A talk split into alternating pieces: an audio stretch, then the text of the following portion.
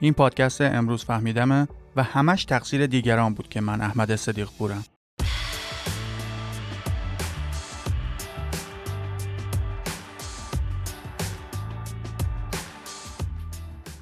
هر کدوم از ما یه تصور خداگونه از خودمون داریم و حتی فکرش هم ما رو به شدت آزار میده که ممکنه همه خواسته ها و نیازهامون کاملا متعلق به خودمون نباشن. هر کسی باید درجه زیادی از فروتنی داشته باشه که بخواد واقعا این واقعیت رو بپذیره که حاصل خواسته ها و نقشه های دیگرانه. دیگرانی که از پدر مادرامون شروع میشن و همینطور در هر مرحله ای از روند رشد و زندگی روی ما تاثیر می‌ذارن. آدما برای اینکه بتونن یه ساختار اجتماعی رو تشکیل بدن و از اون ساختار محافظت کنن خودشون رو از نظر باورها و افکار درونی و ویژگی های بیرونی گروه بندی می‌کنن و این گروه بندی ها از سطوح خیلی پایین و شخصی شروع میشن و تا گروه های خیلی بزرگی که ممکنه شامل میلیون ها نفر دیگه بشن ادامه دارن. این گروه بندی های تو در تو گاهن با هم در تضاد قرار می گیرن و یا ممکنه همزمان با یه گروه بندی دیگه ای تا اندازه زیادی هم پوشانی داشته باشن. ولی گاهی اوقات این گروه سازی ها و خودی و غیر خودی ساختن ها ممکنه وارد یه چرخه معیوب و بی انتهایی بشن که یکی از نتیجه هاش میشه دنبال مقصر گشتن و هدف گذاری روی یک یا چند قربانی. ما به صورت طبیعی یه تمایل همیشگی داریم که تقصیر رو به گردن دیگری بندازیم. و این یعنی مقصرها و قربانی های احتمالی رو همه جا می‌تونیم ببینیم. تنها کافیه که یه نفر یا یه گروهی از آدما به یه شکلی توی اون جمع یا اجتماع ما متفاوت باشه و همین باعث شروع یه پروسه باطل مقصریابی و قربانی کردن دیگران میشه. همین که یکی از ما یه نفر یا یه گروه دیگه ای رو از بین خودمون به عنوان مشکل اصلی معرفی کنه دیگه واسه بقیهمون باور کردنش خیلی آسون تره که بله دیگه ریشه و علت تمام مشکلاتمون همون یه آدم یا همون یه گروهه امروز با هم به پدیده بسیار قدیمی و باستانی مقصرسازی برای مشکلات و قربانی کردن دیگری به بهانه رفع اون مشکل می‌پردازیم. با من همراه باشید.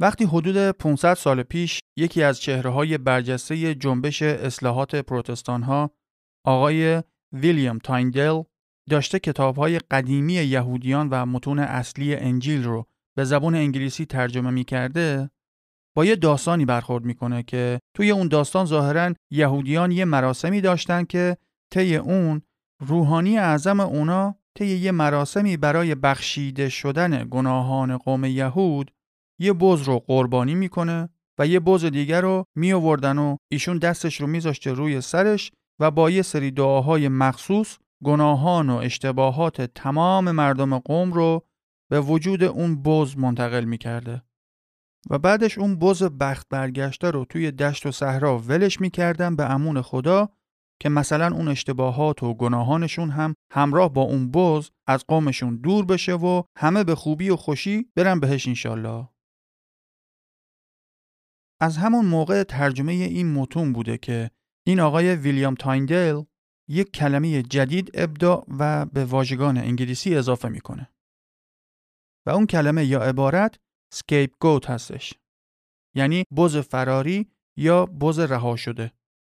دیگه از اون موقع یواش یواش در بین مردم انگلیسی زبان جا میفته که هر وقت می‌خوان به یه نفر بیگناه که به خاطر اشتباه دیگران مورد سرزنش قرار گرفته یا کسی که لاقل گناه و جرمش ربطی به علت اصلی اون مشکل اون جماعت نداشته به اون فرد یا عامل میگن سکیپ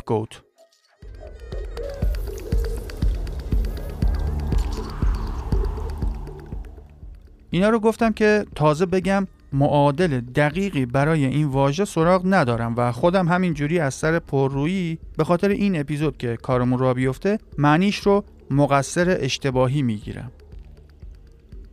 البته در ادامه ممکنه از هر کلمه و عبارتی برای رسوندن مفهوم استفاده کنم. پس پیشا پیش به بزرگواری خودت ببخش. اگه بتونید معنی و معادل دقیق تری واسم بفرستید و روشنم کنید خیلی ممنون میشم.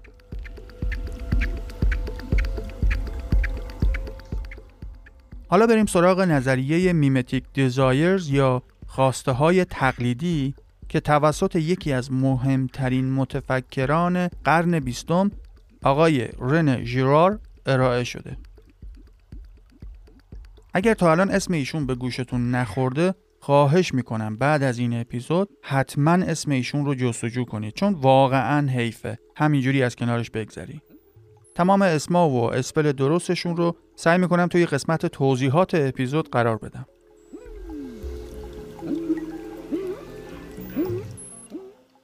این آقای ژیرار یه متفکر فیلسوف در علوم اجتماعی و فرانسوی بودن.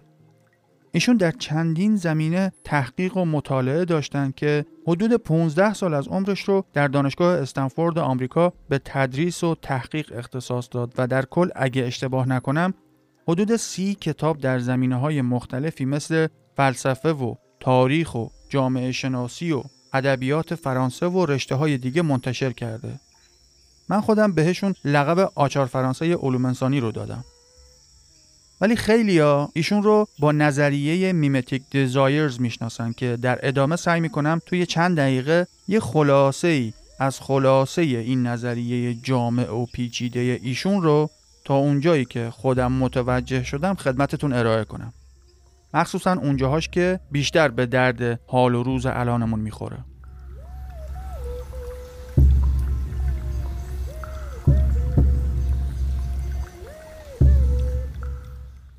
خب همونطور که عرض کردم آقای رنه ژیرار یکی از بزرگترین متفکران interdisciplinary یا polymath قرن بیستم بودند.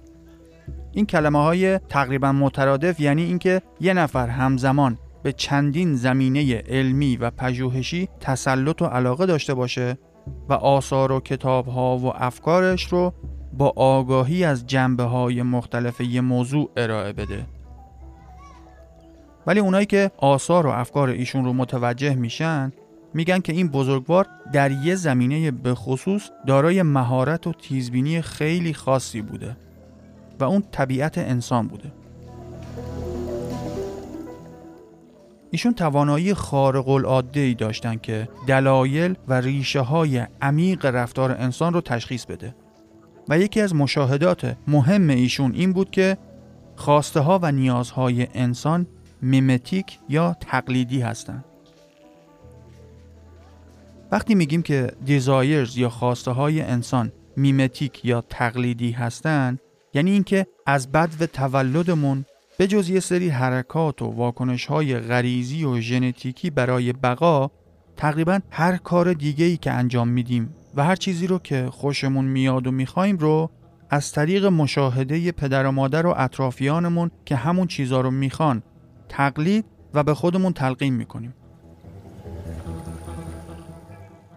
از بررسی رفتار بچه های خردسال در محیط های آزمایشگاهی و طبیعی به راحتی میشه دید که مثلا یه بچه وقتی وارد یه اتاق پر از اسباب بازی میشه و حالا یکیشون رو انتخاب می‌کنه و از بازی باهاش کیفور میشه وقتی بچه بعدی وارد اتاق میشه و می‌بینه که اون اسباب بازی داره اون حس خوشحالی رو به بچه قبلی میده دیگه فکر کنم تقریبا همه با این صحنه آشنایی داشته باشن که بچه دوم هم یه راست میره سراغ اون اسباب بازی که اولی داره باهاش بازی می‌کنه. و از بین اون همه وسیله دوروبرشون گیر میده که الا و بلا منم همینو می‌خوام. چون اون بچه هم می‌خواد همون حس شادی و رضایت رو تجربه کنه. و طبق شواهدی که اونجا در دسترسش هست ظاهرا از بین بقیه اسباب بازی ها فقط اون یکی احتمالا امتحان شده و جواب داده. و به همین ترتیب در طول مسیر رشدمون و بسته به موقعیت زمانی و مکانی که توش هستیم چیزهایی رو میخواییم که می‌بینیم آدمای اطرافمون رو راضی و خوشحال کرده یا لاقل اونا هم در تلاش برای دستیابی به اون چیزها هستن. بازم به این دلیل که بر اساس شناخت بسیار کمی که هر کدوم از ما طی مدت بسیار محدودی که از عمرمون گذشته به نظر میاد همینا جواب میده و به ما هم حس رضایت و لذت از زندگی میدن. البته باید اینو هم در نظر بگیریم که همین رفتارمون یه جور صرف جویی در زمان و انرژی محسوب میشه.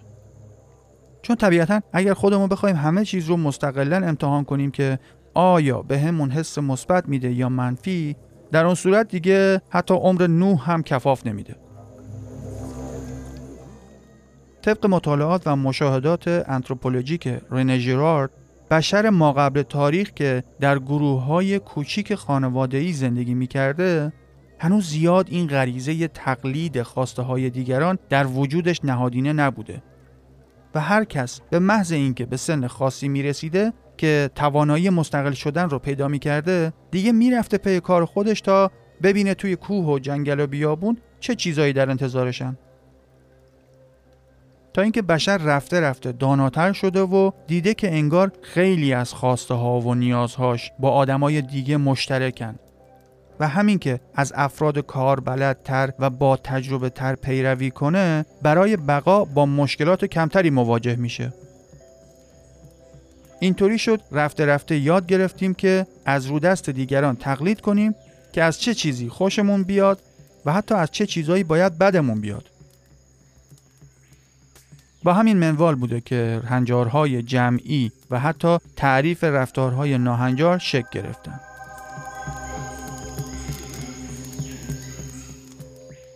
تا جایی که انسانها توی یه جمعی به تقلید از هم از یه چیزی خوششون میومد و می‌خواستن اون چیز رو به دست بیارن و اون چیز به خصوص اونقدری وجود داشت که به همه برسه و اضافه هم بیاد اون وقت مشکل خاصی پیش نمیومد ولی به محض اینکه مثلا یه منبع محدودی از یه چیز خاص مطلوب همه باشه و همه یا تعداد زیادی بخوام بهش دست پیدا کنن اون وقته که انسان مرتکب گناه اصلی میشه. قتل و خشونت زیاد تصورش سخت نیست که مثلا ریشه حسادت و رقابت رو در همین میمتیک دیزایرز یا خواسته های تقلیدی پیدا کنیم. از ابتدای تاریخ بشر یکی از اصلی ترین عوامل قتل و خشونت همین حسادت و رقابت برای به دست آوردن یا رسیدن به یک نیاز یا خواسته محدود بوده و هست.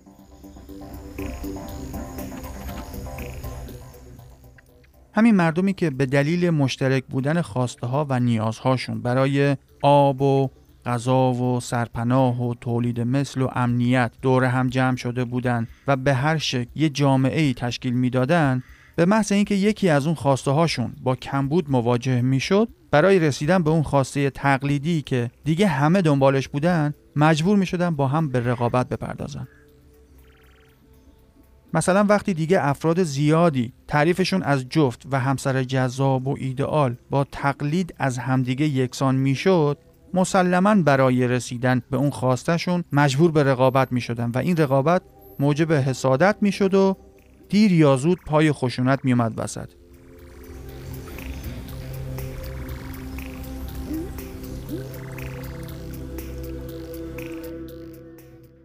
اگه یادتون باشه توی اپیزودهای 24 و 25 و 26 از مبحث خودخواهی به صورت گذرا و پراکنده به موضوع قربانی کردن و اینکه چقدر این پدیده قدمت داره اشاره ای کردم. اونجا عرض کردم که دقیقا معلوم نیست که یهو چطور شده که انسانها ایده قربانی کردن و فدا کردن یه چیز ارزشمند برای رسیدن به هدفهای مشخصی حتی به فکرشون رسیده.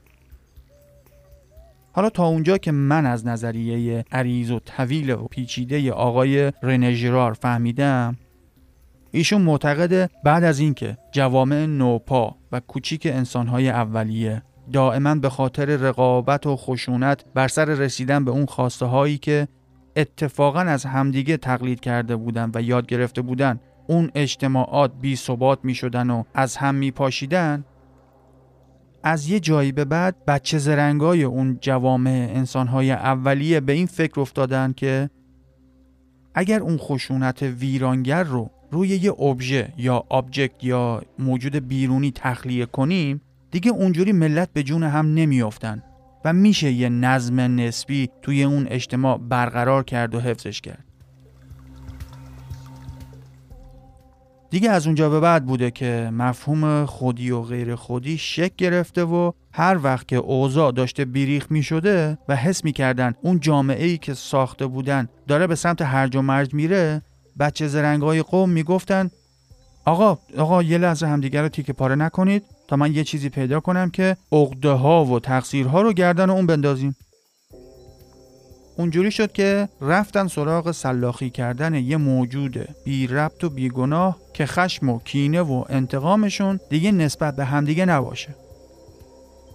حالا انصافا مشکل شخص خود من اینه که چرا اون لامصبا نه گذاشتن نه برداشتن و یهو رفتن سراغ بچه های طفل معصوم و بیگناه البته با یه استدلال بیمارگونه عقب افتاده اون زمانی میشه اینجور تصور کرد که مثلا ببینید این بی جنبه بازی های شما چه عواقبی داره.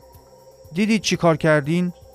حالا تاوان این بینظمی ها و دعواهاتون سر خواسته های تقلیدی مشترکتون رو این بچه های طفل معصوم باید بدن. پس دیگه سعی کنید بیشتر رعایت کنید تا خدایان یا خدا کمتر خونه بچه هاتون رو طلب کنن.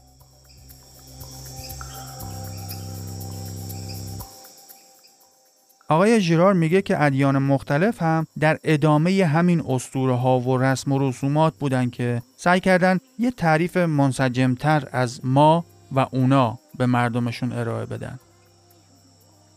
در ادیان مختلف می‌بینیم که در کل یه جورایی میگن ما اینایی هستیم که این مجموعه باورها و رفتارها رو داریم و اونا یا دیگران هم کسانی هستند که غیر از ما هستند. در بیشتر موارد هم تقصیر اوناست که مشکل داریم. دیگه بعد از داستان معروف ابراهیم و فرزندش و اون گوسفند یا بزی که برای قربانی شدن جایگزینش شد ادیان سعی کردن که از شدت خشونت فرزندکشی کم کنن و اون خشونت رو به سمت حیوانات ببرن. حالا بعد از حدود 20 دقیقه صغرا کبرا چیدن متوجه معنی واقعی scapegoat از نظر رنه ژیرار میشیم. scapegoat به یه نفر یا یه گروه گفته میشه که از اون به عنوان وسیله‌ای برای رسیدن به یه هدف دیگه استفاده میشه. عموما وقتی مردم نمی‌خوان یه حقیقت بنیادین و اساسی رو قبول کنن دنبال یه نفر یا یه گروه میگردن که کاس و کوزه رو سر اون بشکنن و جامعه بتونه تقصیرها رو روی اون منتقل کنه و اون اسکیپ گوت رو از بین ببره یا حداقل اونو انگشت نما کنه. و اینجوری جامعه می‌تونه حتی برای مدت کوتاهی تصور کنه که علت تمام مشکلات مشخص شده و از بین رفته. آدما این کار رو برای اینکه یه حس رضایت یا شفابخشی یا رهایی بهشون دست میده انجام میدن. تقصیر رو گردن دیگری انداختن به این دلیل حس خوبی بهمون میده که این یه راهیه که از خودمون در برابر رنج و عذاب محافظت می‌کنیم. چون بالاخره یه نفر دیگه است که به خاطر اشتباهات یا گناهان ما مجازات میشه. یه نفر یا یه گروه دیگه است که بهای ضعف ما رو پرداخت می‌کنه. همین پیدا شدن مقصره که به همون یه هویت گروهی میده. و همونطور که گفتیم در طول تاریخ هر موقع که هرج و مرج اجتماعی به هر شکلی بیشتر میشه اون جامعه بیشتر میره سراغ بساط مقصریابی و سرزنش دیگری. وقتی یه مقصر مشخص و به خصوص برای هرج و مرج ها پیدا می‌کنیم بلا فاصله بعد از اون یه دوره ای از آرامش و خیال راحت واسمون فراهم میشه. یه جوری که انگار هر کسی توی ذهنش یه نفس راحت می‌کشه که آخیش بالاخره فهمیدیم ریشه مشکل چی بود. خوب شد که اینم حل شد. این رو حتما باید تاکید کنم که این پروسه scapegoating یا مقصر یابی و گردن این و اون انداختن هیچ وقت به صورت آگاهانه اتفاق نمیافته که مثلا تصمیم بگیریم خب الان وقتشه که همه تقصیرها رو بندازیم گردن یه نفر یا یه گروهی که خوشخوشکمون بشه و حالی ببریم. فقط در صورتی که این روند به صورت ناخودآگاه اتفاق بیفته باعث بروز حال خوش و آرامش موقتمون میشه. وگرنه اونایی که عمدن موزیانه با اینکه می‌دونن تقصیر خودشونه و فقط می‌خوان مقصر تراشی کنن فقط تنها چیزی که گیرشون میاد اینه که از تنبیه ها و مجازات ها موقتا قصر در میرن.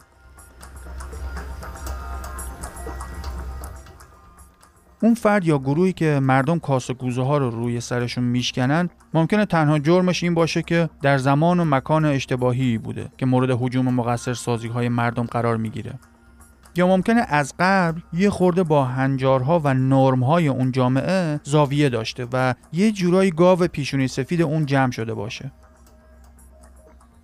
حالا جالبی قضیه اینجاست که یه جامعه برای اینکه از این فرایند مقصر سازی خودش به یه حالت نشگی و آرامش برسه اصلا فرقی نمی‌کنه که اون فرد یا گروه واقعا گناهکار باشه یا بیگناه. وقتی برگشتم میریم سراغ یکی از جلوه های بارز فرایند تاریخی scapegoating که اتفاقا بد جوری هم دامن ما رو گرفته.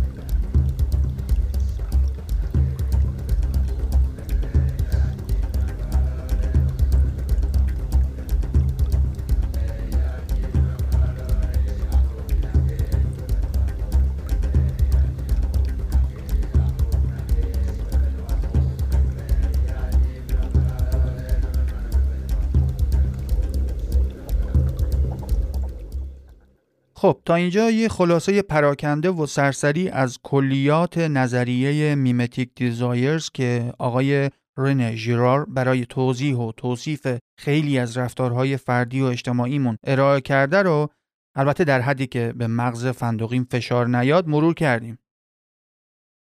حالا با اجازهتون اگر کسی به اعدام محکومم نمی‌کنه فقط می‌خوایم اعدام یا همون آدمکشی رسمی رو از لنز این نظریه جامع یه مروری کنیم. خیلی از کسانی که کاس کوزه های مشکلات یه جمع روی سرشون شکسته میشه بیگناهن. ولی این لزوما معنیش این نیست که جامعه فقط با مقصر کردن یه بیگناه بیچاره آروم میشه. یکی از راههایی که جامعه کمتر مدرن شده می‌تونه از مقصر کردن یه آدم گناهکار به یه نشگی نسبی و یه سرخوشی موقت برسه همین مجازات کهنه و قدیمی اعدامه. حالا اگر نخوایم وارد مناظره های مفصل و طولانی مجازات اعدام بشیم همینطوری که خیلی همچین ملو داری پادکست گوش میدی فکرشو که کنی اعدام یه مجرم هیچ کمکی به احساس امنیت بیشتر جامعه نمی‌کنه. البته وقتی که حکم زندان ابد یا حبس های خیلی طولانی وجود داشته باشه. در ضمن دیگه همه می‌دونن که در بهترین و عادلانه ترین و دقیق ترین سیستم های دادرسی دنیا نسبت و ضریب خطای اشتباه ها اونقدر زیاده که حتی فکر این که با اعدام کردن چندین نفر بیگناه ممکنه دیگه هیچ شانسی برای دادرسی دوباره نداشته باشن؟ باید خواب رو از چشم هر آدم منصفی بگیره. ولی اگر کلا به روند انجام مجازات اعدام دقت کنیم می‌بینیم که اعدام بیشتر به مناسک و مراسم مذهبی و مقدس شبیه تا اینکه صرفا یه مجازات مثل مجازات های دیگه باشه. توی اون ایالت هایی از آمریکا که تنها نقاطی از جهان متمدن هستند که هنوز مجازات اعدام رو اجرا می‌کنن مرکه گیری های رسانه ها قبل و حین و بعد از مراسم اعدام بیشتر شبیه سیرکه تا چیز دیگه ای. با هزار تا سلام سلوات میان آخرین وعده غذایی محکوم رو توی کنفرانس خبری جز به جز شهر میدن. جایگاه مخصوص تماشاچیان ویژه با دقت چیده میشه. پزشکانی که خیر سرشون رفتن درس خوندن تا بتونن جون انسانها رو نجات بدن استخدام یه سیستم عریض و طویل بروکراسی شدن که یه جوری یه نفر رو بکشن که حتما بمیره. اینایی که عرض کردم تازه واسه چند ایالت آمریکاست. دیگه با اعتیاد مردم خودمون به دیدن صحنه جون دادن یک انسان کاری ندارم. ما اونقدر توی میدونهای شهرهای بزرگ و کوچیکمون جمع شدیم تا دست و پا زدن و جون کندن گناهکار و بیگناه رو با زن و بچهمون تماشا کنیم و اونقدر با صدای وقیهانه بلند کف و سوت و هورا کشیدیم که شرکت های خارجی سازنده جر سقیل دیگه از فروش محصولاتشون به ایران خودداری کردند. این رفتار مردم هیچ ربطی به جرم مرتکب شده و مجازات یک متهم نداره. موقع اعدام یک یا چند نفر و حتی شنیدن خبر اون اعدام ها خیلی عقده های حل نشده تخلیه موقتی میشن.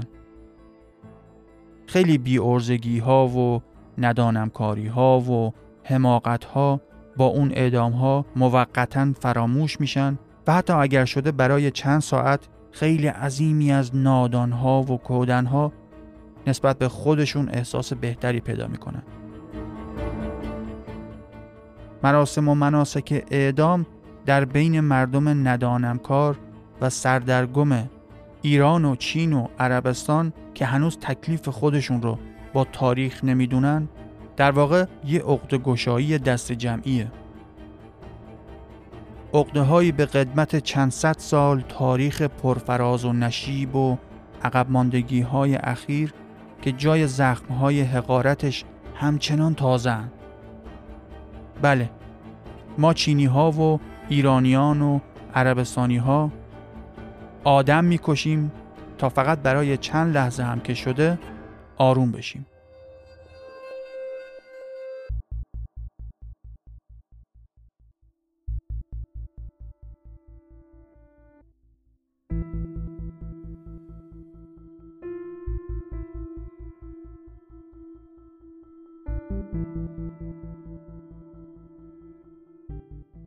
در ایالتهای تاریک آمریکا هم یه عده هنوز نتونستن. عقده های شکست گفتمان کاتولیک رو که با خودشون از اروپا به آمریکا آورده بودن فراموش کنن.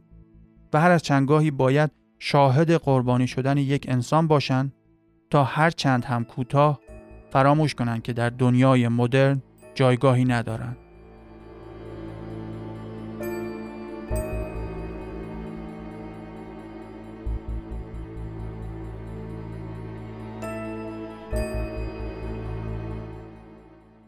در طول تاریخ تا دلت بخواد نمونه های بزرگی از گوت یا قربانی ها رو می‌تونی پیدا کنی. عیسی مسیح که همه اقشار جامعه اون زمان یک دل و یک صدا با هر مذهب و باوری که داشتن توی شکنجه و به صلیب کشیدن شرکت کردند یهودیان هولوکاست و تمام نسل کشی های دیگه نمونه های بزرگی از مقصریابی یه عده احمق بودن. در طول یک شبانه روز اخبار جهان اطرافمون پر از مقصرهای ساختگیه که موقتا حواسمون از خودمون و کم و کاستی های خودمون پرت بشه. یه تیم ورزشی خوب نتیجه نگرفته؟ خب معلومه همش تقصیر مربیه. اونو عوض کنیم حله. هر کدوم از ما توی محل کارمون حتما نمونه هایی از سکیپ گوت رو دیدیم که همه اون رو مقصر مشکلات می‌دونن و آخرش هم اخراجش می‌کنن. توی چاله میدون سیاست که تقریبا هر روز یه مقصر جدید پیدا میشه که همه مشکلات روی اون یه نفر دایورت میشه تا اینکه ببینیم فردا نوبت کیه خلاصه اینکه دنیای اطرافمون پر از مقصر ساختگیه. ولی باز هیچ کدوم از ما یه وقت کوتاهی نمی‌ذاریم که یه لحظه هم که شده به اسکیپ گوت های اختصاصی خودمون فکر کنیم. ازتون خواهش می‌کنم خودتون پی قضیه رو بگیرین و این فقط شروعی باشه برای مطالعه و جستجوی بیشتر خودتون. هر کدوم از شما عزیزان دل من که با شنیدن این اپیزود یه نفر یا یه اتفاق اومده توی ذهنتون که فکر می‌کنید با بیخردی جمعی قربانی موج نفهمی توده ها شدن اگر بتونید توی اینستای گرامی یه پست بذاری و پیج امروز فهمیدم رو تگ کنی خیلی جالب میشه فکر کنم. و احتمالا هممون بتونیم بهتر با مصداق‌های تاریخی و عینی این پدیده آشنا بشیم. حتی مثالهایی از فیلم ها و داستان ها وجود دارن که دقیقا این پدیده رو نشون میدن.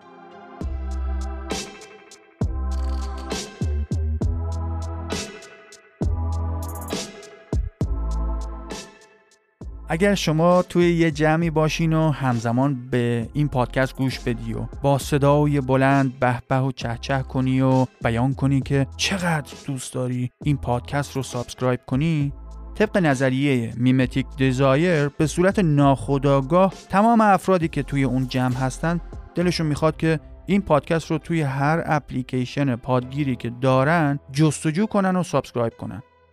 و به همین راحتی گول می‌خورن و صدای انکرالاصوات بنده رو میشنون.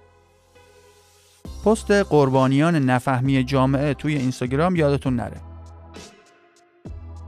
دوستتون دارم. دانشجو و دیرباور بمونید.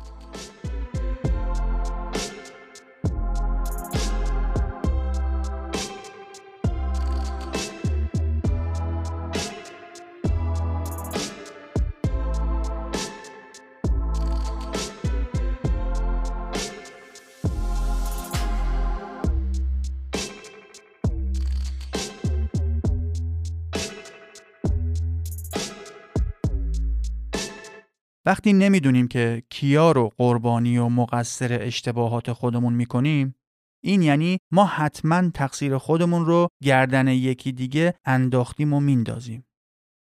رنه ژیرار سپاس که تا آخر همراهی کردی.